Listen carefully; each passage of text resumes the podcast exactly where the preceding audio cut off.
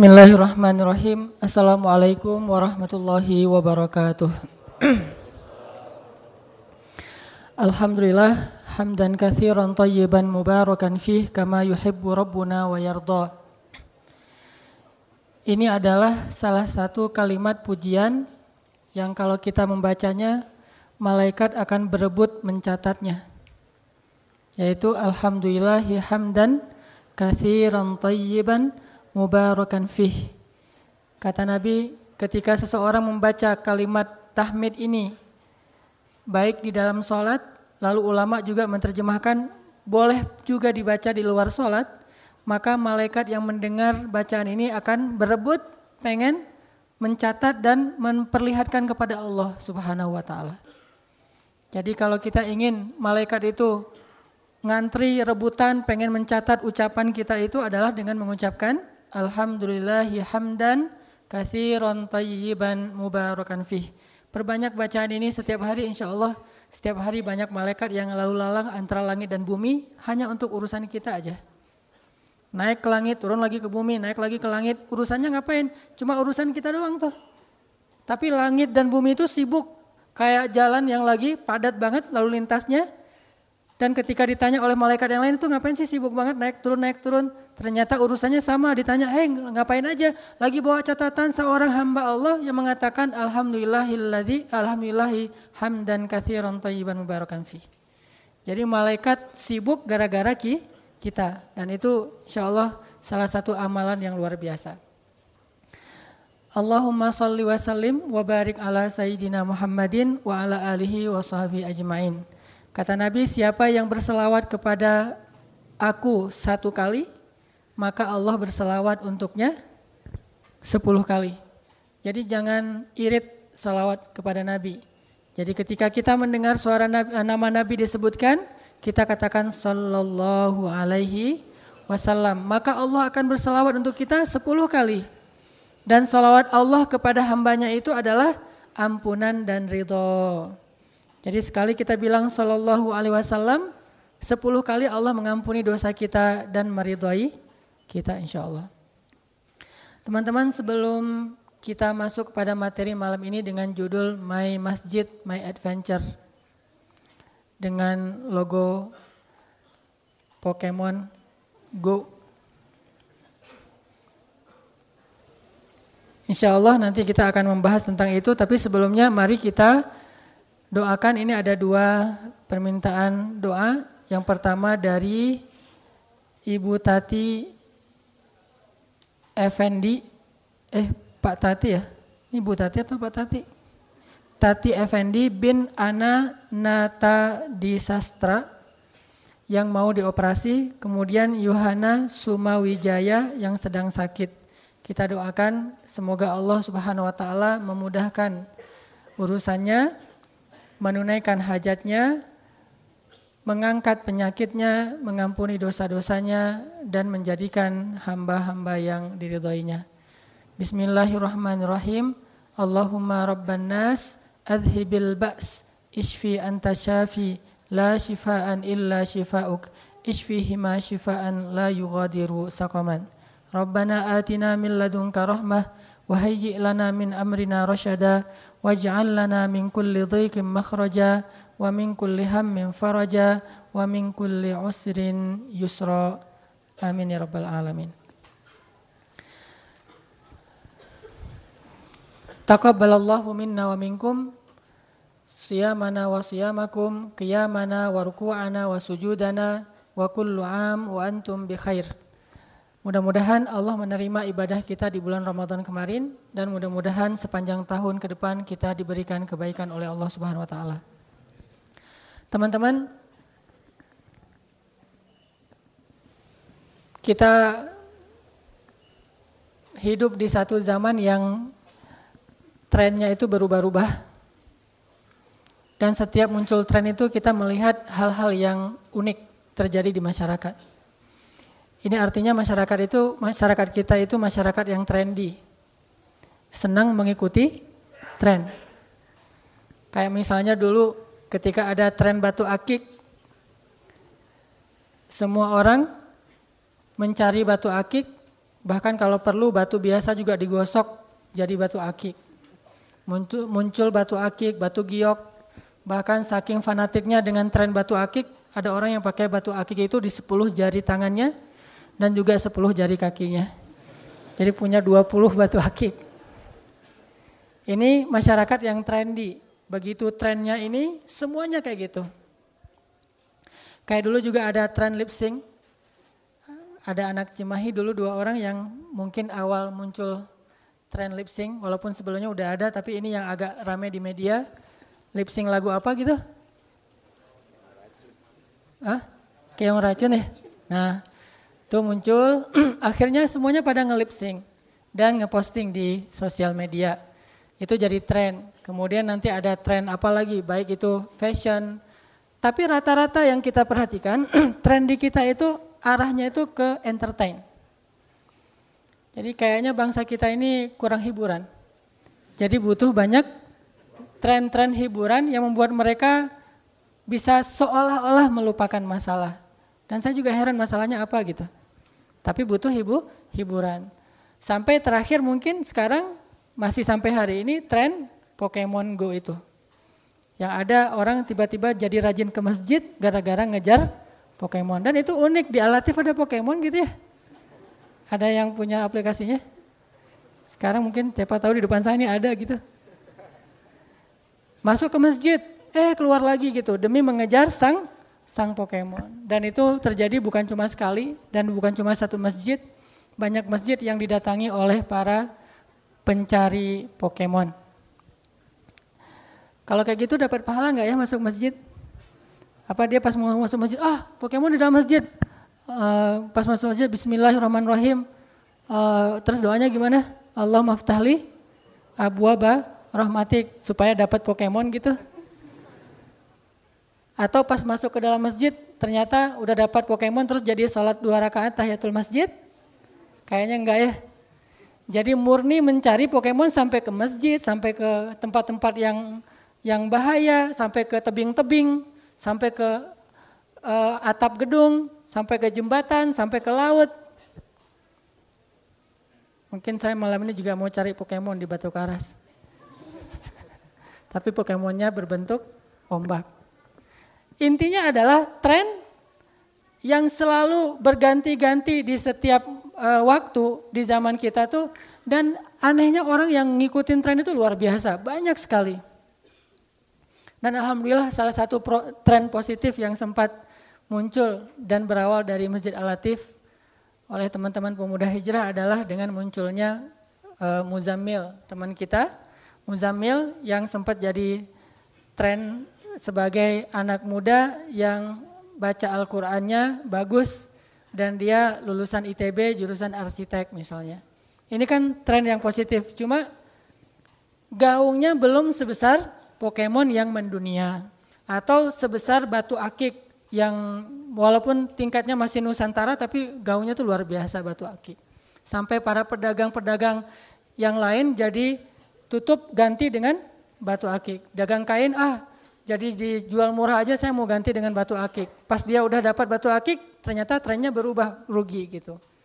Nah ini yang lebih unik lagi dulu sempat ada tren misalnya nauzubillah gara-gara ada salah satu film yang mengkampanyekan tentang eh, hal-hal uh, yang sifatnya vulgar kayak ciuman di tempat umum, akhirnya itu jadi tren.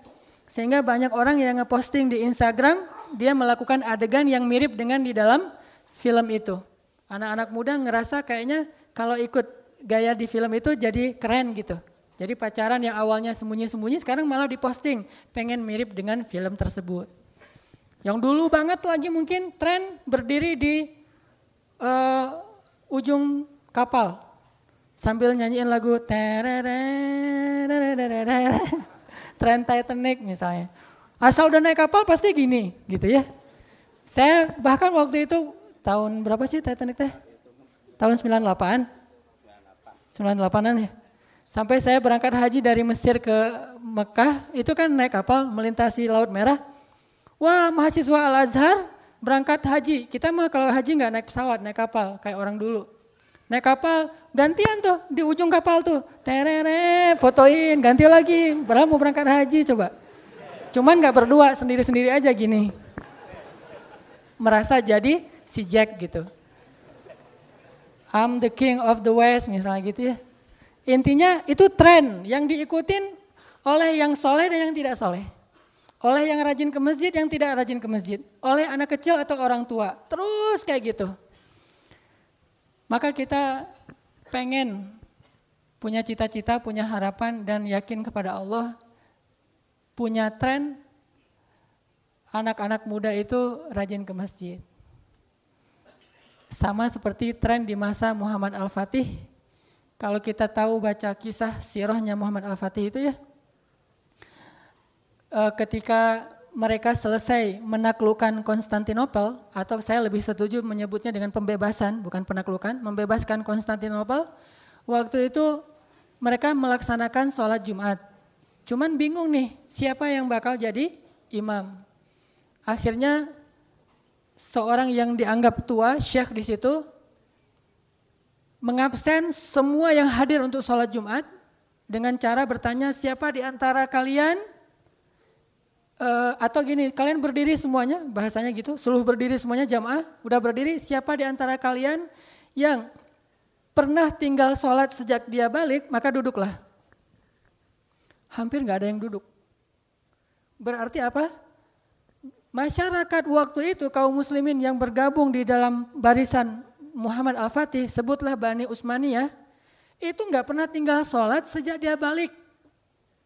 Itu anak muda di zaman itu tuh Hampir nggak ada yang pernah tinggal sholat sejak dia balik. Hampir nggak ada. Saking jarangnya. Kalau sekarang mungkin saking banyaknya, hampir nggak ada yang nggak pernah tinggal sholat sejak balik. Ini bukan mau menjelekkan diri sendiri ya. Coba saya pengen yang pernah, yang nggak pernah tinggal sholat sejak usia 10 tahun, angkat tangan. Saya mah nggak mau angkat tangan. Karena saya baru sadar entah entah usia berapa belas tahun gitu. Usia 12 tahun kelas, kelas 6 SD masih malas sholat kan. Masih dikejar-kejar. Ibu saya tuh kalau ngejar saya sholat kan lagi main bola tuh yang paling sering tuh saya nggak sholat tuh sholat asar dan subuh.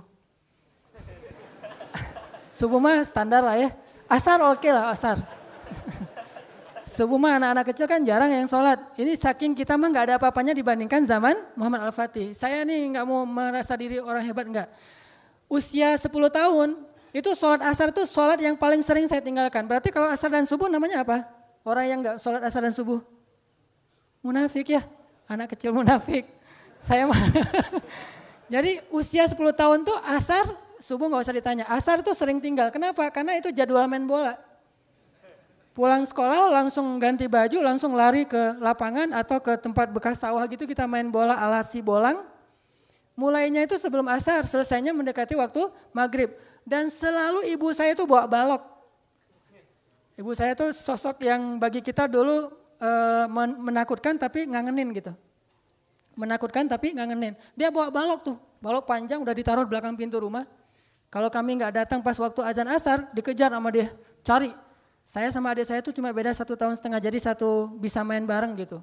Tapi nggak pernah satu satu apa uh, satu kesebelasan. Pasti beda kesebelasan. Dan pasti sama-sama nyerang. Soalnya kalau satu nyerang satu back kan ketemu. Jadi biar sama-sama nyerang aja nggak pernah ketemu. Nggak enak ketemu adik sendiri kan. Nah ibu saya ngejar pakai balok. Dia manggil saya abang. Abang, ada mama manggilnya mama gitu. Oh lari gitu, dikejar pakai balok. Dan udah tahu kenapa dia ngejar pakai balok. Langsung butuh cepat-cepat di rumah. Pas dia sampai di rumah kita udah sholat. Jadi nggak akan dipukulin. Bayangin, siapa di antara kita di sini yang sejak usia 10 tahun nggak pernah tinggal sholat? Tolong angkat tangan.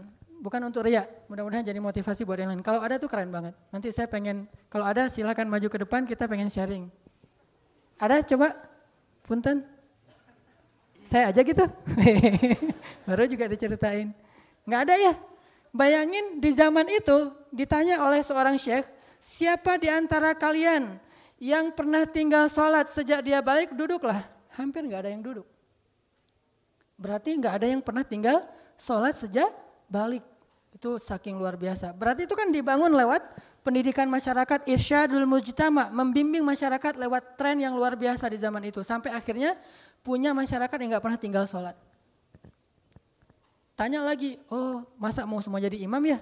Ternyata masih banyak yang berdiri. Siapa di antara kalian yang sejak dia balik pernah tinggal sholat jamaah sekali aja? Maka duduklah. Wah duduk. Tapi ternyata masih banyak juga yang berdiri. Artinya banyak juga yang nggak pernah tinggal sholat jamaah. Bayangin dari sekian yang datang mungkin setengahnya tuh kalau kita baca ceritanya setengahnya masih berdiri. Berarti setengah dari masyarakat pada masa itu nggak pernah tinggal sholat jamaah sejak dia balik. Ini kenapa sampai bisa membebaskan negeri yang dikuasai Romawi? Pertolongan Allah untuk hamba-hamba yang soleh. Hamba yang soleh itu bukan cuma Muhammad Al-Fatih, satu negara soleh. Dan wajar Nabi kalau mengatakan sebaik-baik prajurit adalah prajurit itu dan sebaik-baik pemimpin adalah pemimpin prajurit itu. Ternyata masih banyak yang berdiri. Nanya lagi nih, Siapa di antara kalian yang sejak dia balik pernah tinggal sholat tahajud? Silakan duduk. Semuanya duduk, karena kalau tahajud mah pasti pernah tinggal sekali dua kali, sekali aja harus duduk. Cuma tinggal satu anak muda yang enggak duduk, dialah Muhammad Al-Fatih. Ternyata pemimpin mereka, anak muda yang berusia 21 tahun itu, yang membebaskan Konstantinopel, enggak pernah tinggal tahajud sejak dia balik sampai usia dia sekitar 21-22 tahun. Dialah yang kemudian menjadi imam sholat Jumat mereka. Khutbah, ngimamin. Ini tren yang luar biasa pada masa itu. Masjid-masjid ramai semuanya. Asal ada suara azan, lebih ramai daripada Masjid Nabawi di masa Rasulullah. Kenapa? Karena emang masyarakatnya udah lebih besar.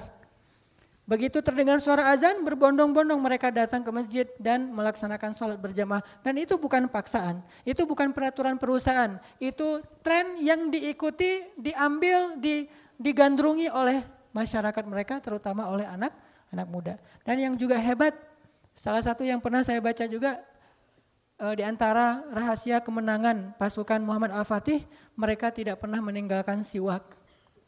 Artinya setiap mau wudhu mereka siwak. Habis itu wudhu. Kan sunnah bersiwak itu sebelum sebelum wudhu ya. Bukan sebelum takbir ya. Jadi luruskan soft. Udah selesai. Pas imamnya mau takbir. Agak unik sih. Dan kalau saya ada di sebelah, oh gitu. Intinya siwak itu sebelum wudhu. Jadi pas kita mau wudhu, siwak dulu, udah gitu wudhu. Dan itu nggak pernah ditinggalkan oleh pasukan Muhammad Al-Fatih sejak mereka jadi prajurit sampai membebaskan Konstantinopel. Hal yang sepele sebetulnya, cuma masalah siwak. Dan saya nggak ngomongin masalah wajib, sunnah, haram, bukan masalah fikihnya, tapi lebih ke inspirasi dan motivasinya. Dan nggak perlu juga kita mencela orang yang nggak bersiwak sebelum wudhu, karena ini lagi-lagi bukan bab kewajiban, bukan bab terpuji dan tercela, tapi lebih kepada bab motivasi dan semangat yang luar biasa. Mau wudhu bersiwak, mau wudhu bersiwak, dan selalu menjaga wudhu. Ini tren. Bayangin kalau kita bisa bikin tren uh, menjaga wudhu. Luar biasa ya. Semua orang itu wajahnya berseri-seri. Dan nanti akan ada tanda khusus bagi orang yang rajin berwudhu di dunia. Ketika di padang masyar dia ada tanda khusus kayak kuda tuh. Kuda yang warna coklat atau hitam kan di, di jidatnya tuh kan ada kayak belang putih ya. Ada warna putihnya tuh. Nah, tanda seperti itulah, saya lupa istilah bahasa Arabnya, itulah yang nanti akan dimiliki oleh seorang mukmin yang rajin berwudu, di jidatnya itu ada cahaya, seperti cahaya putih di di jidatnya kuda atau di wajahnya kuda tuh. Tanda orang yang rajin berwudu. Bayangin kalau sampai kita punya tren menjaga wudu, sehingga anak muda semuanya rajin berwudu. Masjid-masjid tempat wudhunya keren, karena memang itu jadi tempat yang favorit. Jadi di mana mereka berjalan, wajah mereka itu wajah-wajah orang yang rajin berwudu. Kalau ibarat Nabi Isa itu ketika beliau nanti bangkit, Nabi Muhammad menggambarkan cerita tentang fisik Nabi Musa, Nabi Isa. Nabi Isa itu seperti anak muda yang memang keren, ganteng. Rambutnya itu ikal, panjang sepundak. Kemudian wajahnya itu kayak orang yang habis berwudu. Jadi janggutnya itu kayak basah gitu. Ini wajah seger gitu. Nah ini kalau jadi tren, menjaga wudhu itu keren banget. Atau minimal kalau enggak tren menjaga wudhu, kita coba bareng-bareng. Mari kita bangun sebuah tren yaitu tren sholat berjamaah di mas di masjid. Terutama sholat subuh. Sehingga kalau sholat subuh sudah sama seperti sholat Jumat. Bukan cuma di masjid Jogokarian. Bukan cuma di masjid-masjid tertentu. Tapi di hampir seluruh masjid di bumi Indonesia ini. Maka insya Allah pertolongan Allah sudah dekat. Dan keberkahan dari langit itu akan terbuka selebar-lebarnya. Jadi ada tantangan buat kita anak muda. Jangan hanya selalu menjadi uh, penikmat tren. Tapi jadilah salah satu trendsetter minimal trendsetter buat keluarga kita. Masalah ke masjid. Sehingga dilihat, dilihat trendsetter mah nggak usah maksa-maksain. Kita yang penting rajin ke masjid aja setiap waktu sholat ke masjid dan kita tampilkan ternyata orang yang ke masjid itu akhlaknya baik. Jadilah orang yang ke masjid itu jadi keren. Orang yang ke masjid itu penampilannya itu rapi, orang yang ke masjid itu uh, berprestasi, orang yang ke masjid itu suka membantu orang lain, orang yang ke masjid itu akhlaknya mulia. Jadilah orang yang ke masjid itu kesimpulannya sama dengan keren. Maka mulailah orang rame-rame ke masjid. Tapi kalau kita yang rajin ke masjid justru penampilannya nggak rapi, akhlaknya nggak mulia, nggak suka bantu orang lain, eksklusif segala macam, suka menghujat orang lain, jadilah ke masjid itu sama dengan nggak keren. Maka orang nggak mau ke masjid. Ini membangun tren, nggak bisa dipaksain dengan doktrin, walaupun tetap butuh motivasi dari ayat, hadis tentang keutamaan keutamaan memakmurkan rumah Allah Subhanahu Wa Taala. Ini tentang tren yang terjadi di masyarakat termasuk yang paling e, baru itu adalah tren Pokemon tadi. Mudah-mudahan kita juga bisa punya tren yang lebih kepada hal-hal yang Allah ridhoi dan bermanfaat bagi kita dunia akhirat dan diikuti oleh lebih banyak kaum kaum muslimin itu yang sedang kita coba bangun. Sekarang mungkin salah satu yang coba kita e, apa kita lemparkan ke pasar itu tren membaca Al-Qur'an kalau dulu ada Odoj dengan programnya, kalau kita mengangkat uh, figur untuk menjadi trendsetter seperti uh, saudara kita Muzammil Hasbalah. Sehingga akhirnya banyak yang ngeposting di Instagram ngaji di sekolah, banyak yang ngeposting irama kurdi, banyak yang ngeposting bahkan sampai ke Arab juga pakai baju kotak-kotak, celana jeans, pakai koplok tapi ngaji misalnya ya. Ini kan tren yang sedang dibangun. Walaupun ini masih test case lah, kita masih belajar membuat tren, belum terlalu jago juga.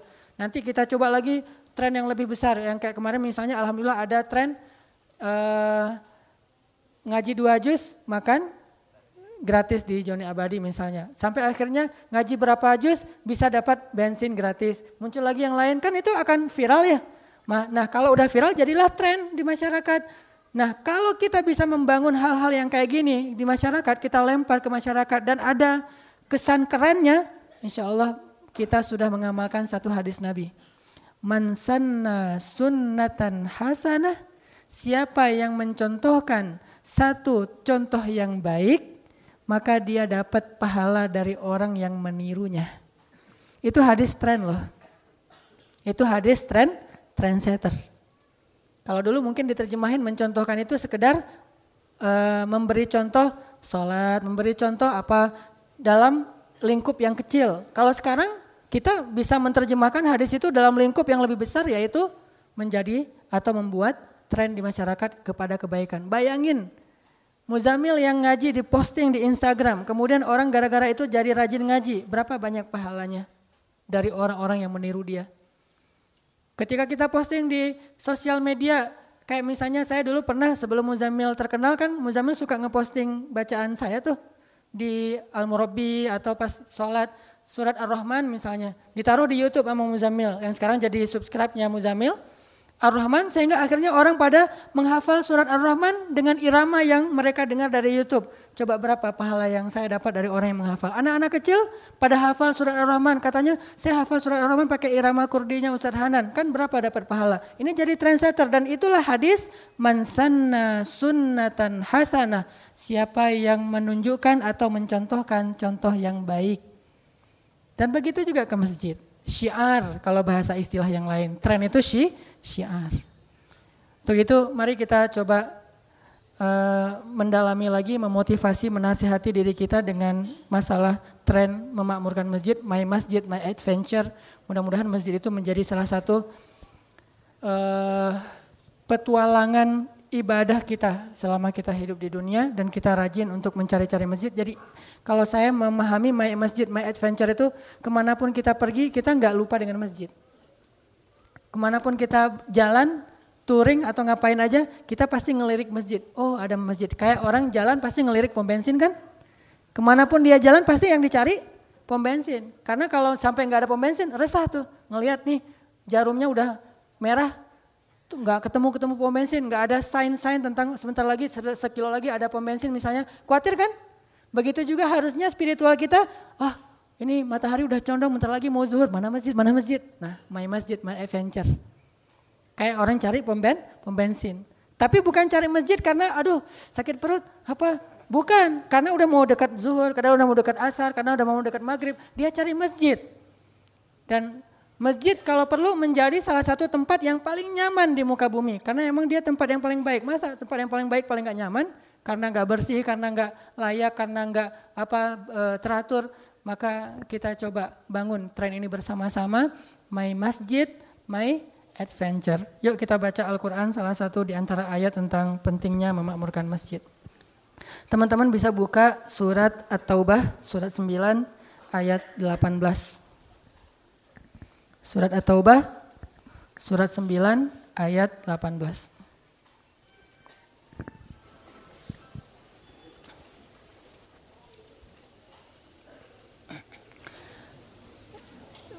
Bukan hanya apa? Bukan hanya datang ke masjid tetapi juga suasana masjid itu harus menjadi salah satu uh, hobinya anak muda. Misalnya di masjid kayak kita alhamdulillah sekarang ikut taklim, ada yang belajar halakoh-halakoh kecil, atau di masjid nanti ada seleb-seleb yang menjadi daya tariknya. Kalau di dunia hiburan musik misalnya ada seleb artis yang keren-keren. Kalau di masjid mungkin imamnya keren, muazinnya keren, soleh lagi, bacaannya bagus, suaranya bagus. Orang-orangnya itu asik gitu. Pas kita sholat itu kayak kita lagi konser, kebawa banget oleh imam. Imamnya itu kayak seorang apa DJ gitu. Jadi dia benar-benar bisa ngebawa suasana. Semuanya pada kan mungkin sebagian tahu Tomorrowland kan ya? Tomorrowland. Gimana Tomorrowland itu ketika DJ-nya muncul lalu pakai laser segala macam, orangnya berkumpul ramai gitu, semuanya kayak hilang ingatan aja udah, kayak kesihir. Dan emang kata Nabi ketika musik-musik tertentu, nggak semuanya ya, tapi kalau musik yang arahnya ke negatif, itu setan akan menari-nari di atas kepala mereka. Jadi kesihir gitu. Jadi ketika si DJ-nya keluar di acara Tomorrowland gitu, semuanya pada teriak gitu, mulailah musik-musik yang dengan sound yang luar biasa. Kenapa sih sound kita kalah sama sound Tomorrowland? Bukankah kita lagi membaca ayat-ayat langit, sementara mereka hanya membaca ayat-ayat bumi? Harusnya sound system masjid itu kualitasnya mengalahkan. Ngambek, bahaya. Baru diomongin. Harusnya sound system masjid kita tuh minimal sama deh dengan Tomorrowland, jangan sampai kalah. Suaranya tuh kurang apa misalnya, kalau saya sebagai orang yang senang main sound system, akan tahu banget, ah ini gak enak nih, bikin bete, bikin marah. Jadi ngajinya tuh udah pakai irama sudas lah. Alhamdulillahirabbil alamin. Itu pasti soundnya gak bagus tuh. Tapi kalau saya udah ngaji, Alhamdulillah, oh soundnya bagus tuh. Sama kan DJ juga pasti bete banget. Kalau bahasa anak skate mungkin kalau dia lagi nyeket tapi floornya nggak bagus, pasti nggak bisa ngetrik kan? Atau bisa ngetrik maksa banget. Sama kayak orang main bola, kalau rumputnya itu nggak e, bagus, jelek pasti nggak nyaman juga. Kita mau go, apa gocak atau gimana nggak? Saya dulu pernah nonton Barcelona Barcelona lawan AC Milan di e, Liga Champion. Itu pemainnya asik terpleset aja, jatuh aja, jatuh aja melulu. Terus pas diwawancara setelah keja, setelah apa pertandingan kata mereka itu rumputnya terlalu licin atau apalah istilahnya, komplain gitu kan ya. Masjid juga harus diberikan fasilitas senyaman mungkin. Oke, di zaman Rasul masjid tidak seperti kita fasilitasnya, tetapi mereka punya DJ terbaik se-Eropa dan se-Afrika dan se-Asia dan seluruh dunia, yaitu Rasulullah SAW. Begitu DJ ini datang Ngimamin, udah aja larut aja semuanya. Udah nggak ingat lagi dengan dunia. Itu DJ terbaik. Bukan cuma DJ, prolognya, intronya DJ itu ada suara azan yang keren banget. Bilal bin, bin Rabah itu kan memang udah udah luar biasa aja pokoknya. Sehingga ketika kayak kita Tomorrowland di Mekah aja, Pas kita sholat di Mekah, imam uh, muazinnya syekh misalnya uh, siapa saya saya pernah ada salah satu uh, idola saya yang azannya bagus banget. Nah itu kalau beliau yang azan, kita di hotel juga udah dengar suara azannya tuh langsung pengen cepet-cepet ke, ke masjid gitu. Bayangin kalau kita lagi di rumah udah capek pulang dari kerja, capek dari kuliah, tiba-tiba dengar suara azan, suara azan yang bikin kita gimana gitu kan? Ini kan nggak nggak Tomorrowland, Tomorrowland banget. Jadi gimana kita mau bikin tren? Dari sisi fasilitas, asik, nyaman, kita aja kalah gitu. Sebutlah misalnya sekarang yang lagi tren di musik anak muda, terutama yang ABG-ABG, terutama yang cewek-cewek, salah satu seleb yang paling dielu-elukan itu ada Zen Malik misalnya, ya. Tahu kan ya? Yang Wandi tuh Zen Malik. Pas Zen Malik keluar dari One Direction, dia keluar dari grup band dia. Gimana coba cewek-cewek tuh? Ada yang pengen gantung diri. Ada yang, Mami, Zen Malik leave the group dan segala macam. Nangis-nangis, wah gerung-gerung. Ada yang gak mau keluar kamar selama satu minggu. Kenapa? Dia berduka cita atas kepergian Zen Malik dari grup One Direction. Ada yang sampai marah-marah. Ada yang, ah pokoknya pada ekspresinya itu diposting di Instagram karena marah gara-gara Zain Malik keluar dari One One Direction. Itu tren. Dan kita hanyut dalam tren kayak gitu. Coba ada yang marah, kenapa? Kok nggak ada azan sih? Kan gaya tuh. Kok nggak ada yang azan sih? Saya sampai nggak tahu kalau ternyata udah lewat nih waktu asarnya nih, udah mau, udah jam setengah lima aja nih, telat kita sholat asar nih gara-gara nggak ada yang azan. Ini ini keren nih kalau ada yang kayak gitu. Atau imamnya misalnya eh, nggak bagus misalnya. Atau imam yang biasa ngimamin ternyata meninggalkan karena ada urusan lain. Sebutlah misalnya Muzamil uh, ke luar negeri sehingga dia harus S2 di luar negeri. Sehingga akhirnya Muzamil nggak ngimamin lagi di Alatif semua jamaah Alatif pada sedih gitu kecewa gara-gara Muzamil meninggalkan. Akhirnya ada yang nggak keluar rumah lima hari gara-gara Muzamil. Itu kan tren keren itu. Harusnya kayak gitu kita membangun tren-tren yang positif di masjid-masjid kita uh, sisi entertain tetap dibutuhkan walaupun itu bukan inti dari ibadah kita. Oke, kita baca surat At-Taubah ayat berapa tadi? Ayat 18. A'udzu billahi minasy syaithanir rajim. Silakan.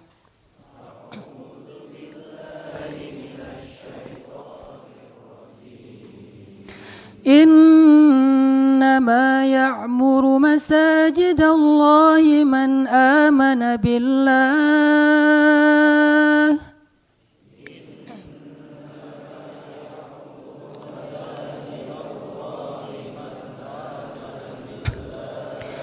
من آمن بالله واليوم الآخر وأقام الصلاة وآتى الزكاة.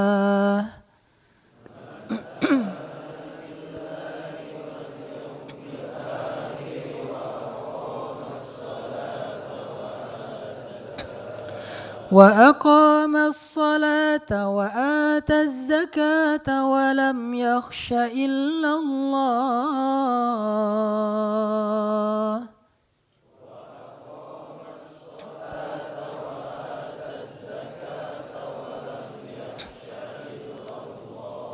فعسى أولئك أن يكونوا من المهتدين.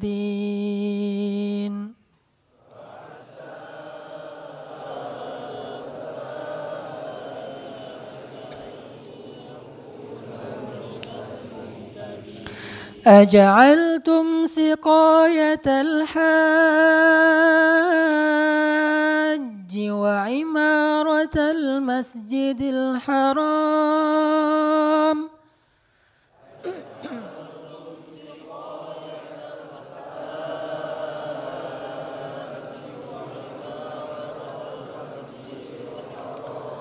كمن آمن بالله واليوم الآخر وجاهد في سبيل الله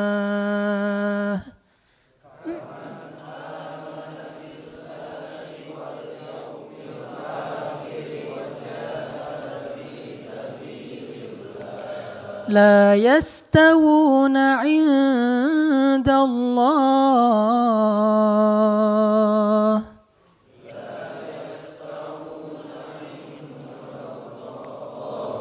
والله لا يهدي القوم الظالمين.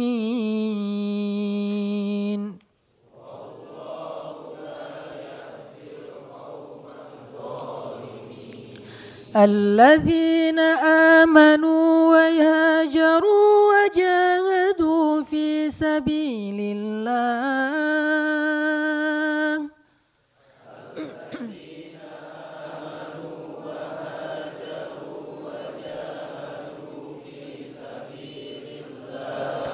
وجاهدوا في سبيل الله بأموالهم وأنفسهم.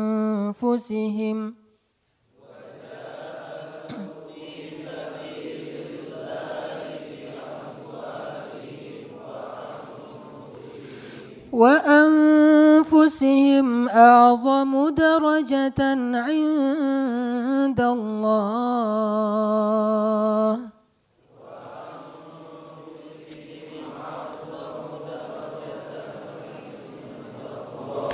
وأولئك هم الفائزون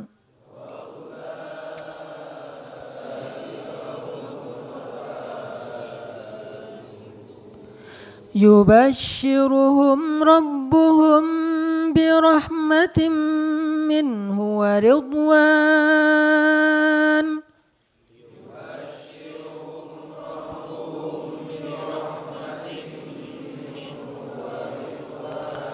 ورضوان وجنات لهم فيها نعيم مقيم.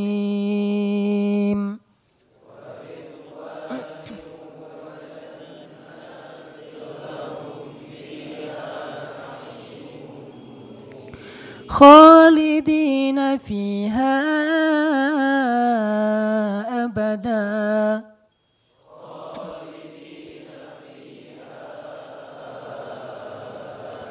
إن الله عنده أجر عظيم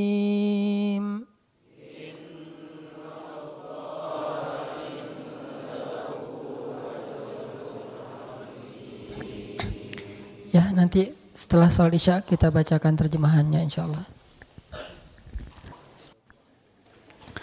Alhamdulillah teman-teman yang dirahmati Allah Subhanahu wa taala uh, kita tadi membaca surat At-Taubah ayat 18 sampai 22. Coba kita perhatikan terjemahannya Allah Subhanahu wa taala berfirman, sesungguhnya yang memakmurkan masjid-masjid Allah itu hanyalah orang-orang yang beriman kepada Allah dan kepada hari akhir, yaitu akhirat, dan orang yang mendirikan sholat, dan orang yang membayar zakat, dan orang yang tidak takut kecuali kepada Allah. Maka mudah-mudahan mereka itulah orang-orang yang akan menjadi orang-orang yang mendapat petunjuk. Di dalam ayat ini Allah Subhanahu wa taala menyebutkan salah satu di antara ciri orang yang beriman. Apa ciri orang yang beriman? Ya'muru masajid Allah. Sampai Nabi mengatakan, kalau kalian melihat seorang laki-laki lalu lalang antara rumah masjid, rumah masjid, dan dia rajin ke masjid, betah berada di dalam masjid, maka saksikanlah sesungguhnya dia itu orang yang beriman. Kalau gitu, semua janji-janji Allah yang Allah janjikan kepada orang yang beriman, dia punya hak mendapatkan janji itu. Ternyata salah satunya adalah orang yang ya'muru masjid Allah, memakmurkan masjid Allah Subhanahu wa taala. Memakmurkan masjid Allah bukan cuma sekedar membangun fisiknya, tetapi tidak mau sholat. Tetapi selain dia membangun fisiknya, menyediakan semua fasilitas dan kebutuhan untuk orang beribadah di dalam masjid, dia juga yang ikut terlibat di dalam semua kebaikan dan ibadah-ibadah yang ada di dalam masjid. mulai dari sholat, kemudian zakat, kemudian mencari ilmu, kemudian itikaf, kemudian kebaikan-kebaikan yang lain termasuk bahkan kalau di ayat yang berikutnya itu tentang jihad. Apa hubungannya masjid dengan jihad? Dulu kaum muslimin start berangkat untuk berjihad itu dari masjid, lalu pulang dari berjihad itu bukan langsung ke rumah, kumpul lagi di masjid. Jadi meeting pointnya itu benar-benar di masjid sehingga berkah kehidupan mereka. Kalau bahasa kita sekarang mah mungkin bisa disebut ketika kita mau berangkat kerja kita ke masjid dulu yaitu sholat subuh, pulang kerja kita juga ke masjid yaitu sholat maghrib ataupun sholat asar. Jadi benar-benar masjid itu menjadi salah satu di antara tempat favorit dia selama dia hidup di dunia. Dia betah di dalam masjid seperti dia betah ketika dia di rumah atau di tempat-tempat yang lain betah banget gitu. Ya, nanti. Dia betah berada di dalam di dalam masjid sampai Nabi mengatakan di antara ciri orang yang beriman itu adalah orang yang berada di masjid itu sama betahnya seperti dia berada di di rumah. Jadi kalau kita bisa bikin masjid itu sehomi perasaan kita di rumah, berarti perasaan kita itu adalah perasaan orang-orang yang beriman. Betah banget. Ada orang yang kalau di masjid pengen cepat pulang, terutama sholat Jumat. Saya beberapa kali sholat Jumat karena merasa lagi semangat, lagi jos gitu ya. Khutbahnya agak kepanjangan dikit, kepanjangannya dikit. Kalau standarnya 15 menit, ini mungkin sekitar setengah jam lah. Saya juga tahu diri nggak akan panjang-panjang. Teman-teman kalau yang rajin ikut talim saya, pasti tahu kalau talim saya itu singkat-singkat. Kecuali mungkin yang Rabu malam, yang agak panjang satu jaman. Yang lain rata-rata di bawah satu jam. Saya talim hari Kamis di Telkom Gerlong itu cuma setengah jam. Tapi alhamdulillah e, masih berkenan. Kalau yang ustadz-ustadz lain rata-rata satu jam setengah. Saya soalnya bukan jago ceramah, jadi satu jam setengah saya bingung mau ngomong apa gitu. Ya udah setengah jam aja deh. Yang penting, yang menurut saya penting udah di share. Daripada saya satu jam setengah saya pakai untuk e, apa lebih ke bahasa kemampuan speech gitu ya. Kayak dulu saya pernah cerita awal-awal saya ceramah masih jiplak-jiplak gaya gitu. Waktu itu lagi trennya Agim, saya pakai gaya Agim padahal bukan orang Sunda. Bayangin orang Sumatera gaya Agim. Kan keren tuh. Kaku-kaku patah-patah nggak jelas gitu deh.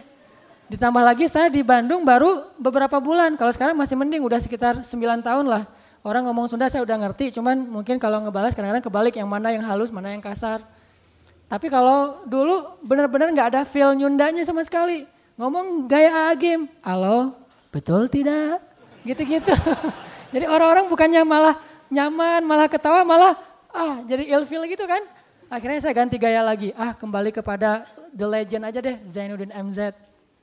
Kan tuh The Legend Assalamualaikum. Ya gitu-gitu. Ternyata suara saya kurang bass, jadi nggak dapat juga. Ah ganti lagi gayanya. Ujung-ujungnya tetap aja gaya sendiri yang nggak jelas gitu. Artinya, uh, ini uh, apa tadi temanya? Memakmurkan masjid itu adalah merasa betah di dalam masjid dalam banyak amal so, amal soleh. Dan bukan karena masjidnya bagus, tetapi karena amal soleh di dalam masjidnya bagus. Walaupun tetap kalau kita ngomong sebagai jamaah, kita jangan terpengaruh oleh masjid bagus dan tidak. Tapi kalau kita ngomong sebagai DKM atau pengurus masjid atau yang memberi ya, yang mengisi acara di masjid, se, sebaik mungkin, senyaman mungkin bagi jamaah yang datang. Makanya tadi saya ngomongin tentang mic, tentang sound, tentang fasilitas-fasilitas karena memang masa untuk hal-hal yang lain yang sifatnya hanya keduniaan kita mau habis-habisan ini para IO-IO acara konser coba. Kalau ada satu acara konser, artisnya tuh kan bawa mic sendiri kan ya. Dia mah nggak mau pakai mic standar dari panitia. Dia mah bawa mic sendiri yang udah standarnya dia. Sam sampai ada seorang artis seleb yang dia uh, senang barbel, mic-nya mic-nya mic barbel gitu. Kalau saya mungkin mic-nya harus berbentuk apa gitu ya? Berbentuk Al-Quran gitu ada gitu tapi nggak boleh. Intinya bawa mic sendiri karena pengen suaranya uh, sempurna.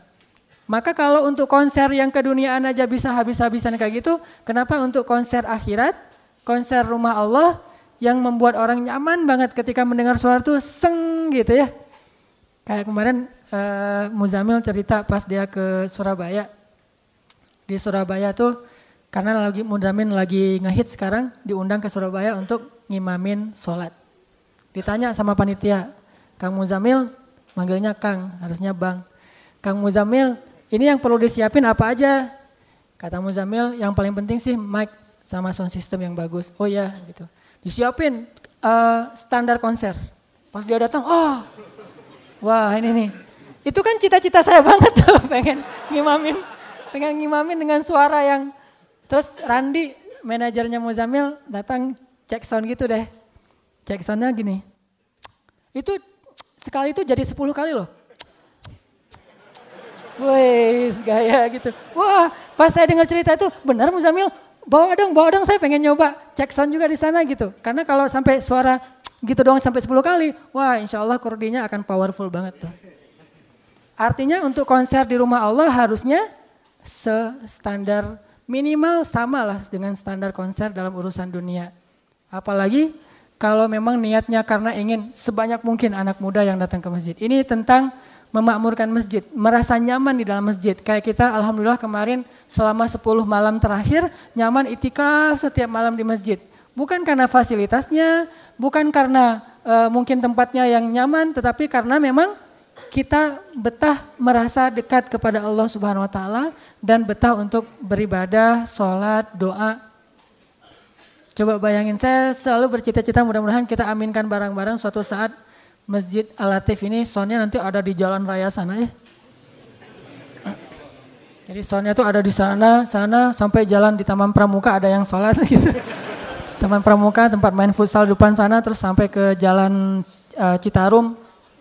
Itu mah sholat Qiyamulail Ramadan. Soundnya sampai ke mana-mana. Begitu saya bilang, amnya tuh kedengaran sampai ke sana.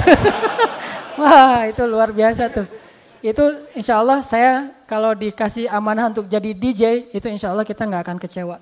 Pasti akan mendapatkan kepuasan batin seperti kepuasan orang-orang yang merasakan kesenangan dalam acara-acara seperti itu Morolen. Kalau mereka mungkin senangnya lebih ke fun, kalau ini kepuasan bah, kepuasan batin yang nggak bisa diungkapkan dengan kata-kata, pasti akan ketagihan. Dan siapa pun DJ-nya, apalagi kita punya banyak stok DJ yang bagus-bagus loh. Ada Ibrahim, Ibrahim Parkur, dia uh, hafal 30 juz, suaranya keren banget, pernah ngimamin juga kan? Tapi dia juga jago parkur misalnya. Terus ada Taki Malik, ada Muzamil yang di dalam, ada nanti bisa ngundang dari luar negeri yang mana anak muda kayak Fatih Safirajic yang dari kalau nggak salah dari Amerika ya. Dari mana sih? Amerika. Orang Bosnia yang tinggal di Amerika itu agak-agak mirip lah dengan Zen Malik lah ya. Tapi dengan atau mungkin kita bisa ngundang Haris J gitu. Haris J itu hafal 5 juz loh by the way. Jadi dia selain bisa lagu-lagu yang keren, hafal 5 juz, ngajinya itu gaya uh, Abdurrahman Sudais. Dan sekarang udah jadi main sinetron di Indonesia ya. Nah Haris J mungkin diundang untuk baca juz 30 aja. Imam, imamnya Haris J. Atau mungkin kalau suatu saat kita bikin Qiyamulel for uh, apa? 14. Anak SD, SMP, Qiyamulel. Imamnya juga anak SD SMP dan kita punya banyak stok DJ DJ keren yang kalau sound sistemnya keren insya Allah akan puas banget. Makanya ini yang akan coba kita bangun bareng-bareng. Kalau yang punya anak ayo jadikan anak-anak kita itu anak-anak yang punya semangat untuk memakmurkan masjid karena nggak akan lama lagi masjid akan jadi tempat yang keren e, bagi masyarakat walaupun dia sebetulnya udah keren sejak dulu di sisi Allah SWT. Cuman belum terasa keren oleh orang awam karena keawaman kita. Maka kita coba kemas sekeren mungkin untuk orang awam sehingga masjid ini menjadi tempat yang favorit. Orang daftar untuk bisa kiamulel setahun sebelumnya kayak orang daftar acara-acara kayak gituan. Beli konser datang Metallica ke Jakarta dulu gimana? Antriannya satu kilo. Antrian tuh demi bisa beli tiket tiket konser. Saya nggak ngomongin boleh dan tidak, tapi kita ngomongin tentang semangatnya. Kayak misalnya ada film baru yang keluar, itu Apalagi kalau yang di premier gitu. Terus artisnya datang bisa foto bareng dengan artis. Coba gimana tiketnya? Wah bakalan rame banget kan?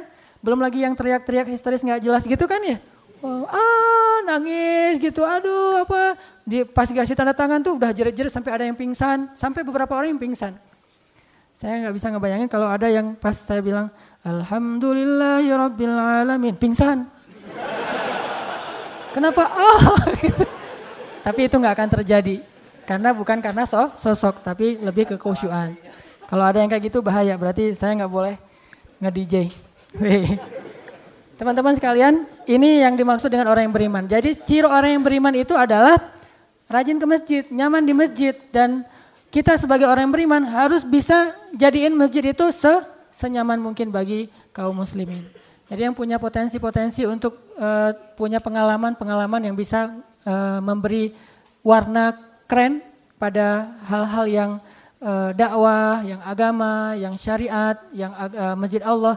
Sumbangkan ide-ide kalian untuk dengan niat kalau selama ini ide-ide cerdas saya saya pakai untuk uh, mencari uh, uang misalnya mencari nafkah itu sah-sah aja itu mah pilihan masing-masing. Sekarang saya pengen ide saya itu saya pakai untuk mencari akhirat, mencari surga. Dengan cara gimana? Saya pengen orang banyak datang ke masjid. Bukan halo-halo. Ada muazin yang keren, dia tugasnya jadi azan. Ada yang DJ keren, dia tugasnya ngimamin. Ada yang mungkin kita sebagai orang-orang yang jadi apanya misalnya panitianya kita punya ide apa yang keren-keren gitu untuk bisa membuat masjid itu jadi nyaman buat anak muda, sumbangkan semua ide termasuk kayak tadi yang ada program desain uh, untuk masalah mudik kemarin, desain shift kemarin ini tujuannya bukan untuk sekedar uh, rame-ramean seru-seruan. Kita pengen mengajak sebanyak mungkin orang yang punya potensi desain atau uh, potensi seni, art untuk bisa menyumbangkan kemampuan dia itu ngajak orang sebanyak mungkin kepada Allah Subhanahu wa taala. Itulah dakwah. Itulah tren yang kita coba bangun. Di zaman Rasul dengan sekarang cuma beda beda apa? Beda kondisi. Sehingga how to-nya mungkin agak sedikit beda, tapi secara intinya muatannya sama aja. Dulu orang ngajak ke masjid dengan saling mengajak, kalau sekarang mungkin saling ngajaknya lewat sosial media, lewat apa karya-karya yang lebih artistik, lewat eh, event-event uh, yang keren, lewat poster-poster yang yang kece misalnya. Intinya ngajak gitu. Sehingga kalau makin penuh masjid, makin banyak tuh pahala kita. Gara-gara desain kita, orang jadi rajin ke masjid. Kita kan dapat pahala dari setiap langkah orang yang datang ke masjid. Itu yang disebut dengan hadis Nabi tentang azan kan? Seorang muazin akan mendapatkan pahala sebanyak orang yang datang ke masjid. Sebetulnya hadis itu tidak hanya berlaku untuk azan doang, karena kalau untuk azan doang cuma satu orang. Tapi juga maksud dari hadis itu secara lebih luas, siapa yang mengajak ke masjid, dia mendapatkan pahala sebanyak orang yang dia ajak. Bayangin, kalau ngajak secara langsung mungkin satu dua orang bisa kita ajak. Tapi kalau ngajak dengan ide, dengan uh, kemampuan potensi yang kita miliki itu akan ke grab lebih banyak orang bisa ribuan bisa bahkan mungkin jutaan orang walaupun bukan di satu tempat. Sebutlah misalnya gara-gara tren di alatif orang anak muda rajin ke masjid, yang dulunya kakak kelas kita adalah Jogo Karyan misalnya, akhirnya seluruh Indonesia pengen masjidnya ramai dengan anak muda itu lihatnya dari mana?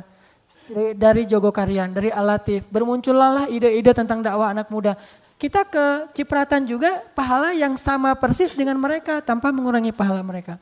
Ini indahnya tren dalam Islam ketimbang tren dalam urusan dunia. Kalau tren dalam urusan dunia mungkin kita tidak diuntungkan. Tapi kalau tren dalam Islam dan kita ikut andil, kita dapat banyak pahala di situ. Pahala sebanyak orang yang datang ke masjid. Kayak hari ini misalnya, Alhamdulillah ini gara-gara kerja keras teman-teman, pastinya pertama taufik dari Allah, kedua karena teman-teman yang hadir adalah orang-orang yang insya Allah orang-orang yang soleh ingin memperbaiki diri. Tapi di balik semua ini juga ada kerja keras teman-teman dari pemuda hijrah, panitia, uceng gerak segala macam termasuk uh, apa uceng apa nong? Uceng apa ini nong? Uceng Bulang yang mikir aja tentang desain, tentang poster. Gara-gara kita ngelihat di Instagram poster-posternya yang menurut sebagian mungkin, oh ini cocok nih, ngeklik nih, nyaman nih, anak muda nih. Akhirnya pada datang, maka semua yang ikut andil dalam terlaksanakan terlaksananya program talim ini mendapatkan pahala dari setiap kita yang datang. Ini indahnya syiar atau tren dalam Islam. Padahal sekedar kita datang sendiri aja pahalanya udah gede, ampunan dosanya udah besar. Coba bayangin, satu orang datang ke masjid, orang itu dapat pahalanya gimana? Ini ada satu uh, apa cerita ya, besarnya pahala ke masjid. Dan itu insya Allah juga dapat bagi orang yang mengajak dia ke masjid. Ada seorang pemuda baru berzina.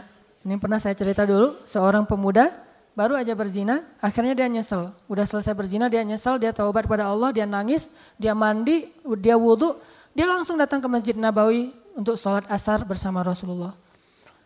Pas masuk ke masjid, dalam keadaan sangat takut kepada Allah, nyesel banget dengan dosa yang baru dia lakukan, dia langsung berdiri di soft pertama, sholat asar, nangis di dalam sholat. Selesai sholat, dia langsung bersimpuh di hadapan Nabi, nangis, memeluk Nabi dan mengatakan, Ya Rasulullah, saya celaka ya Rasulullah, kata dia. Nabi bertanya, kenapa kamu celaka wahai saudaraku? Kata dia, ya Rasulullah, saya celaka pokoknya ya Rasul. Kenapa celaka? Cerita-cerita kepada saya, kata Rasul. Kata dia, ya Rasulullah, saya sudah berzina. Rasulullah langsung wajahnya sedih dan kecewa. Ya gimana lagi, udah terlanjur dia lakukan, itu termasuk dosa besar dan Nabi belum dapat wahyu. Intinya itu dosa besar dan Nabi benci kepada dosa besar. Langsung kecewa banget wajah Nabi. Ya Rasulullah gimana dengan saya Rasulullah? Nabi mengatakan itu dosa besar. Dan kamu ada tempatnya di dalam api neraka dan seterusnya. Nabi marah kepada dia. Tiba-tiba datang malaikat Jibril. Malaikat Jibril mewahyukan ilham kepada Nabi SAW, bukan ayat tetapi ilham, kemudian baru turun ayat, lalu Nabi tiba-tiba tersenyum. Kemudian memanggil lagi sahabat tadi yang udah pulang dalam keadaan sedih, sini, sini, sini. Nabi tanya, kamu tadi ikut sholat bersama kami? Ya, ya Rasulullah. Sholat asar? Ya. Berjamaah? Ya. Sof pertama? Ya. Dari awal? Ya, ya Rasulullah. Berbahagialah Allah baru aja mengampuni seluruh dosa-dosa kamu. Bayangin, sholat asar doang tuh, belum sholat subuh yang lebih luar biasa lagi pahalanya. Berjamaah di soh pertama, Allah baru aja, jadi Allah nyaksiin hambanya yang baru berbuat zina, Allah mau marah kepada dia tetapi Allah nggak langsung marah, tunggu dulu. Karena Allah itu sabar menunggu seorang hamba bertobat. Begitu dia datang ke masjid, Allah tuh udah langsung lupa. Gak mau lagi ngingat-ingat masalah dosa dia. Udah Allah turunkan Jibril datang kepada Muhammad. Jangan kecewakan hambaku yang bertobat itu. Qul ya ibadiyalladzina asrafu ala anfusihim. Katakan kepada hamba-hambaku yang melampaui batas. Allah suruh Jibril. Jibril datang, datang. Bilang ke hambaku itu. Katakan kepada hambaku yang baru saja berbuat dosa, La taqnatu min rahmatillah. Jangan putus asa dari rahmat Allah. Jangan putus asa, Allah pasti ngampunin. Inna Allah yaghfiruz dzunuba jami'a. Allah ampunkan semua dosa. Ya Rasulullah, tapi saya udah berzina. Allah sudah memaafkan, Allah sudah mengampuni. Ya Rasulullah, kata sahabat itu. Apakah ini hanya berlaku untuk saya saja? Kata Rasulullah, ini berlaku untuk kamu dan orang-orang seperti kamu. Bayangin, orang yang banyak dosa datang ke masjid, Allah hapuskan dosanya. Bayangin kalau misalnya ada 10 orang kayak gitu, terus kita yang ngajak, maka kali 10 kebaikan yang kita dapatkan. Itulah besarnya pahala mengajak orang untuk memakmurkan masjid.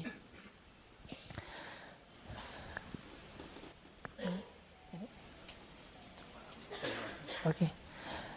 Nah, malam ini Alhamdulillah kita uh, akan coba belajar juga dari salah satu saudara kita. Kebetulan ini ada tamu istimewa malam ini di tengah-tengah kita. Dan Alhamdulillah ternyata juga satu kampung sama saya, orang Bojonegoro, Jawa Timur. Jadi saya pengen manggil, kalau yang merasa ada orang Bojonegoro di sini mohon angkat tangan. Ada yang orang Bojonegoro di sini? Bojonegoro, Jawa Timur. Namanya Samsul Arif. Tadi saya kayak ngelihat di mana? Ada Kang Samsul Arif? Mana orangnya? Mas, ya bukan Kang. Mas Samsul Arif. Striker Persib tahun ini. Mana mana orangnya? Mohon berdiri dan maju ke depan. Kita pengen belajar sedikit tentang semangatnya. Mana Mas Samsul Arif? Boleh Kang? Eh Mas, ada? Di sebelah situ kayaknya tadi kelihatan. Ada? Monggo. Saya sekarang nyampur-nyampur eh Sunda sama Jawa mah. Pakai bahasa Indonesia aja. Monggo Mas Samsul Arif ke depan mohon untuk sedikit sharing semangatnya buat teman-teman yang ada di sini. Ada? Ada enggak? Ke mana? Main bola? Emang ada pertandingan bola sekarang?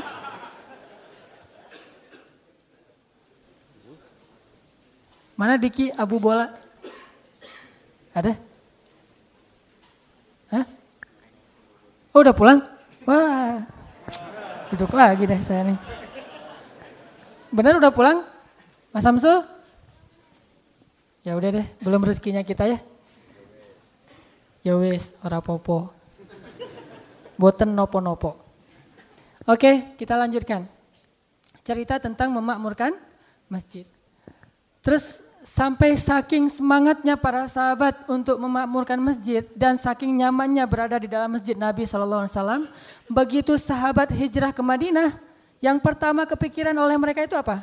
Yuk kita bangun masjid yuk gitu. Dan masjid yang pertama dibangun adalah masjid namanya masjid apa? Masjid At-Taqwa. Tahu Masjid At-Taqwa? Kan banyak tuh di Bandung. Coba teman-teman lihat di surat At-Taubah juga ayat 109 kalau nggak salah. Eh, 108. Ayat 108. Itu Masjid At-Taqwa tuh. Masjid pertama di, di dalam sejarah Islam adalah Masjid At-Taqwa. Kalau masjid pertama di dunia itu Masjidil Haram Mekah. Masjid keduanya Masjid Al-Aqsa. Tapi kalau masjid pertama dalam sejarah Islam adalah Masjid At-Taqwa At-Taqwa yang ada di daerah Kuba. Namanya Masjid Taqwa. Kemudian masjid ini jadi viral. Banyak di Indonesia, masjid-masjid At-Taq, At-Taqwa. Ayat 108. La masjidun ussisa ala taqwa min awwali yaumin ahakku an taquma fi. Masjid yang dibangun atas dasar ketakwaan dari sejak hari pertama sudah layak untuk mendirikan sholat di dalamnya. Masjid Atak, Atakwa. Itulah Masjid Atakwa sejati. Dibangun atas dasar ketakwaan. Fih di dalam masjid itu fihi rijal di dalamnya banyak laki-laki yuhibbuna ayyatatahharu mereka suka membersihkan diri apa arti membersihkan diri orang yang merasa dirinya kotor. Jadi tempat orang yang merasa dirinya kotor itu bukan bar, bukan tempat-tempat hiburan. Tempat orang yang merasa dirinya kotor itu masjid. Masjid itu memang tempat-tempat orang kotor. Jadi jangan berpikir masjid itu tempat orang suci karena tidak ada tempat orang suci di muka bumi. Allah tidak menyediakan satu jengkal tanah pun di muka bumi untuk orang suci setelah Rasulullah SAW.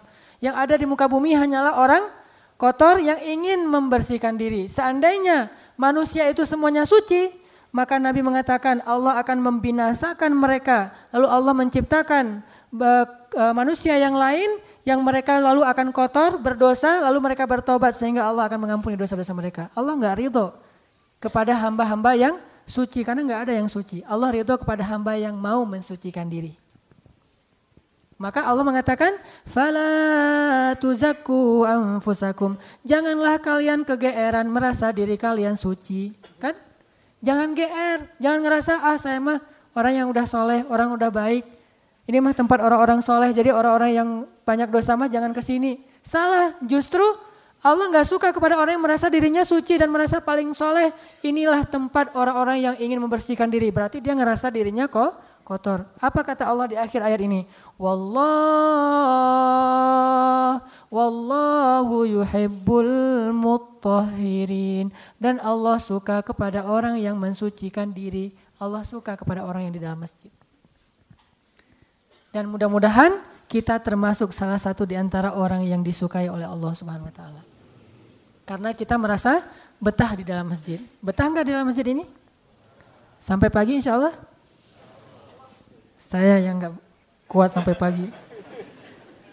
Betah sih, cuman ya gitu deh. Artinya kita merasa nyaman di dalam masjid itu nyam, uh, tidur dalam masjid nggak masalah. Bukankah banyak sahabat yang tidur dalam masjid? Bahkan banyak sahabat yang pelampiasannya ke masjid. Ketika ada masalah mereka pelariannya ke mana? Ke masjid. Pelariannya itu bukan ke tempat-tempat hiburan, tapi ke mas, ke masjid. Itu sebaik-baik pelarian dan Keren banget loh kalau kita bisa jadikan masjid sebagai pelari, pelarian. Banyak orang yang tidak mampu menjadikan masjid sebagai pelarian. Padahal ada orang yang menjadikan masjid sebagai pelarian itu berhasil banget. Ada yang siap sharing masjid sebagai pelarian? Siapa yang itikaf lama di masjid gara-gara pengen move on? Kenapa lama-lama itikaf di masjid? Saya belum bisa move on Ustadz. Jadi saya lagi belajar move on dengan cara itikaf di masjid. Dia tinggalin urusan-urusan yang gak penting, dia tinggalkan ingatan-ingatan masa lalunya, hapuskanlah ingatanku, hapuskan tentang dia gitu. Dengan cara apa? Pengen mengingat Allah di dalam masjid. Fadkuruni adzkurkum. Allah cinta kepada orang di dalam masjid. Jadi kita belajar menjadi orang yang merasa hatinya betah di masjid sehingga Allah Subhanahu wa taala insya Allah mencintai kita. Kesimpulan dari kajian kita hari ini ada dua. Satu, kita punya PR sebagai anak muda. Jangan terus-menerus kita menjadi konsumen dari tren-tren yang dijual oleh orang-orang yang tidak mengenal Allah atau dari barat. Jangan terus-terusan kita jadi konsumen sejati. Kita harus jadi produsen. Kita harus jadi produsen tren yang baik, tren yang positif, tren dari Al-Quran dan hadis untuk masyarakat. Dan itu dimulai dari anak muda. Kenapa saya bilang anak muda? Karena kalau anak muda melakukan sesuatu itu jadi keren. Masjid kalau penuh oleh orang tua itu nggak keren. Walaupun masjidnya keren tapi Ya, nggak keren. Tapi kalau masjid dipenuhi anak muda, jadi keren tuh. Apalagi kalau anak mudanya tuh anak muda yang anak muda main gitu. Dia main, dia terkenal anak muda yang yang santai, enjoy, dia apa hidupnya cukup uh, luas lah jangkauan pergaulannya. Tapi dia rajin ke masjid itu kan. Makanya kalau teman-teman ini punya uh, followers banyak dan rajin ke masjid itu luar biasa. Teman-teman punya prestasi, sebutlah kayak tadi ada Samsul Arif, di sini ada Eka Ramdhani atau atau siapalah yang punya eh, prestasi-prestasi dalam segala urusan dunia, olahraga atau entertain atau apa pun, tapi dia rajin ke masjid, itu ke masjidnya jadi keren. Bukan masjidnya, tapi ke masjidnya jadi jadi keren. Makanya anak muda lah yang bisa membangun tren itu, bukan orang lain. Bukan anak kecil, kalau masjid ramai oleh anak kecil kayak di zaman saya masih kecil dulu kan ada yang namanya TPA gitu ya. Setiap sore masjid ramai anak-anak belajar ikro dulu belum ada banyak metode tahsin masih cuma satu ikro. Kita belajar ikro, masjidnya tuh ramai. Dikasih baju seragam dengan topi warna putih terus bajunya kayak baju gamis gitu, eh kayak baju apa? Kayak baju koko gitu. Lari-lari di masjid ramai. Tapi itu nggak akan buat masjid ke masjid itu jadi keren. Tapi begitu anak muda yang ke masjid dengan tetap penampilan anak mudanya, maka masjid itu menjadi keren. Itulah Masjid Nabawi pada zaman Rasul. Di dalamnya Muaz bin Jabal 21 tahun. Di dalamnya Abdullah bin Zubair 10 tahun. Di dalamnya Anas bin Malik 12 tahun. Di dalamnya Ali bin Abi Thalib 17 eh, tahun. Bayangin, anak-anak muda semua tuh di dalamnya. Soft pertama itu anak muda semua. Yang tua cuma Hamzah, Abu Bakar. Itu pun tuanya usia 45 tahun, 50 tahun, bukan kakek-kakek banget. Rata-rata anak muda. Sholat subuh di depan itu orang-orang sekelas Ali yang kemarin baru selesai berduel dan habis ngalahin musuh dalam sebuah acara gladiator gitu. Bayangin baru selesai duel, Ali itu kan di kolosiumnya versi orang apa Hijaz, orang Arab. Jadi ada duel sebelum perang Badar gitu. Ali lawan dua orang langsung sekali tebas e, menang gitu. KO tuh dua orang. Terus yang keduanya di perang Uhud mau nebas orangnya kelihatan aurat. Cuma kelihatan apa? Pahanya kelihatan auratnya. Terus Ali mau nebas nggak jadi karena malu. Ali ini pemalu nggak mau lihat aurat apalagi aurat orang lain. Akhirnya terkenal lah Ali sosok yang keren banget. Ternyata seleb itu sekarang di masjid. Petarung hebat, orang yang banyak ilmu, yang juara pacuan kuda siapa juara pacuan kuda? Abdullah ibnu Umar, sniper plus juara pacuan kuda. Jadi kalau berkuda dia selalu juara tuh. Abdullah bin, um, bin um, uh, ibnu Umar uh, jago berkuda, terus juga sniper sejati dia nembak dari jarak sekian pakai panah itu nggak pernah meleset mirip dengan Rasulullah. Terus ditambah lagi ada Zain Maliknya sahabat. Siapa Zain Maliknya sahabat? Mus'ab bin Umair. Mungkin bukan mungkin, saya husnuzonnya Mus'ab bin Umar itu jauh lebih keren daripada Zan Malik. Kita mah belum lama tinggal di Arab sih, nggak tahu cowok yang matanya bercelak, tahu nggak cowok yang matanya bercelak? Bukan pakai celak, memang bercelak dari sejak di dalam rahim. Jadi Allah yang ngasih celak dia. Jadi udah di dalam rahim dikasih celak sama Allah di matanya. Jadi lahir matanya udah bercelak. Ah itu kerennya luar biasa. Saya aja yang cowok ngelihat itu kayak gimana gitu, apalagi cewek gitu kan. Saking kerennya saya bilang, ah ini mah malaikat. Kayak di zaman Nabi Ibrahim ketika Nabi Ibrahim didatangin malaikat itu kan sampai kaget loh. Ini orang gitu, ternyata malai, malaikat. Bahasa Al-Qur'annya basyaran sawiyan. Laki-laki yang keren banget.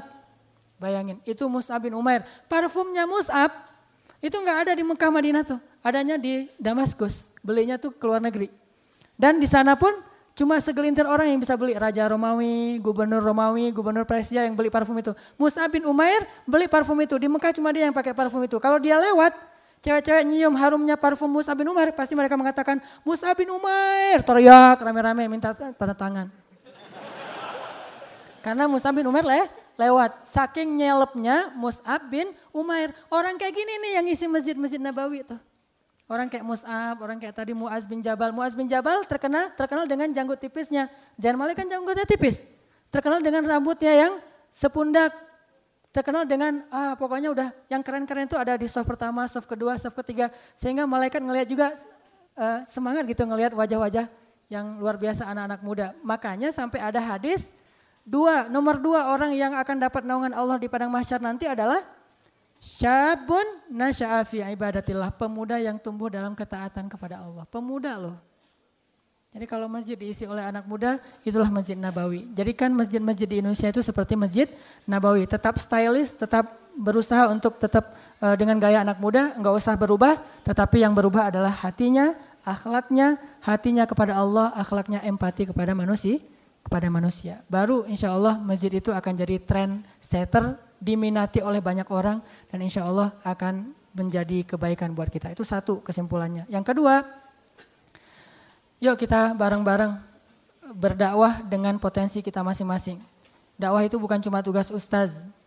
Ah ceramah kayak saya kayak gini mah, berapa orang sih yang mendengar coba? Kalau nggak pakai ke apa e, kerja sama dengan teman-teman, kerja teamwork bareng dengan teman-teman sampai ada masjid yang salah paham tentang Hanan Ataki. Mereka pikir kalau ngundang Hanan Ataki itu akan banyak anak muda yang datang. Ah, salah. Bukan gara-gara saya teman-teman datang ke sini, tapi karena gara kita bareng-bareng ngerasa bahwa ini taklim yang baik dan disiarkan eh, oleh pemuda hijrah. Ada masjid ngundang saya, ah, undang usahanan aja, mudah-mudahan nanti ramai dengan anak muda. Saya mah diam-diam aja, ya mangga. Ada taklim di masjidnya. Yang datang tetap aja orang-orang tua.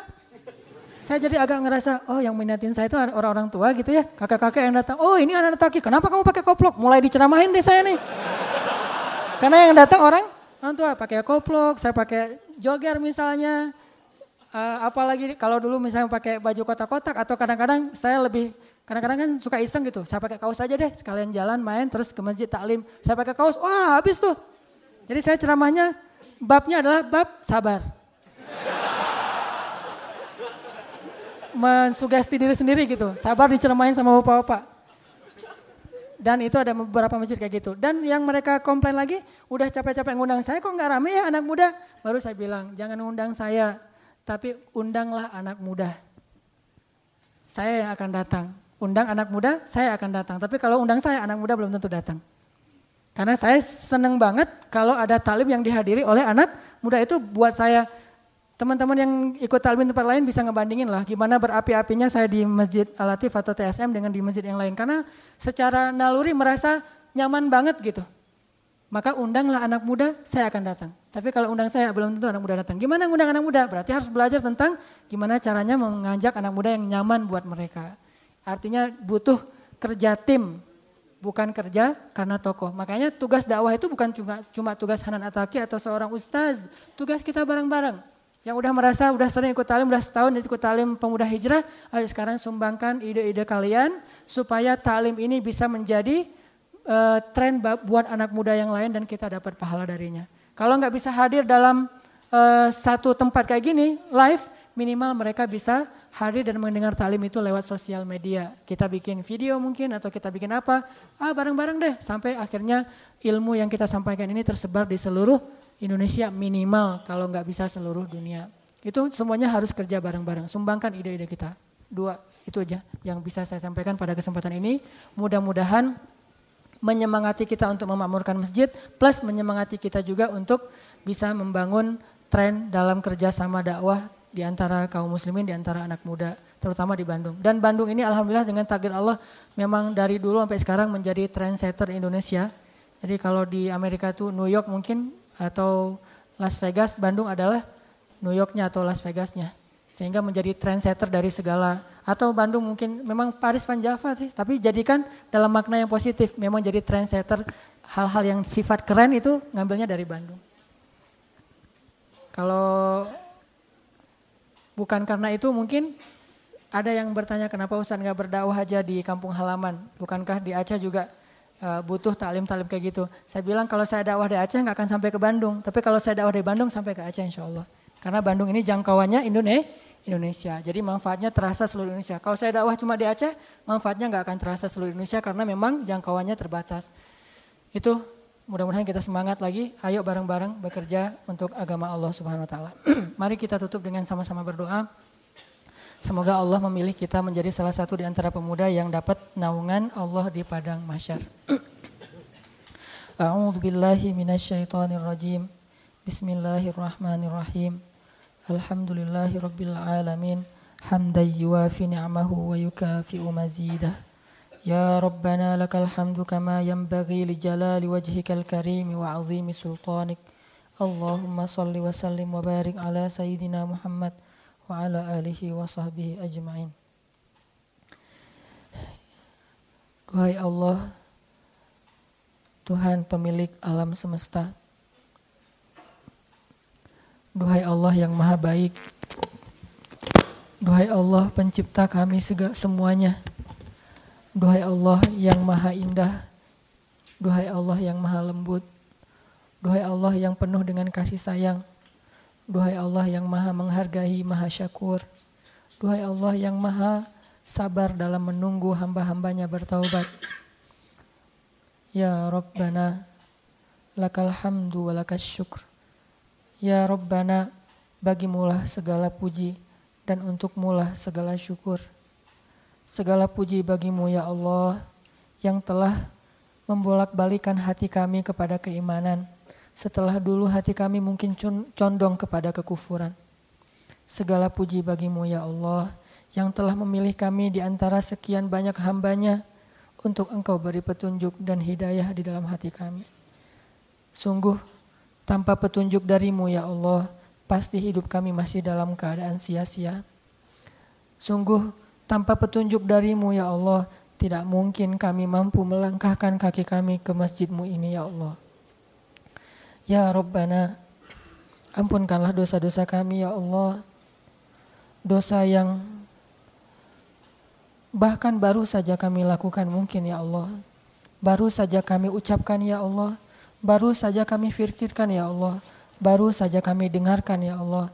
Baru saja kami rasakan ya Allah. Dosa-dosa yang senantiasa mewarnai hidup-hidup kami dengan warna-warna hitam, warna-warna yang tidak engkau sukai di dalam hati kami ya Allah. Bersihkanlah hati kami dari warna-warna hitam dan gelap itu ya Allah. Terangkanlah hati kami dengan cahaya darimu ya Allah. Ya Arhamar Rahimin. Berilah hidayahmu kepada pemuda-pemuda Islam di Indonesia ya Allah.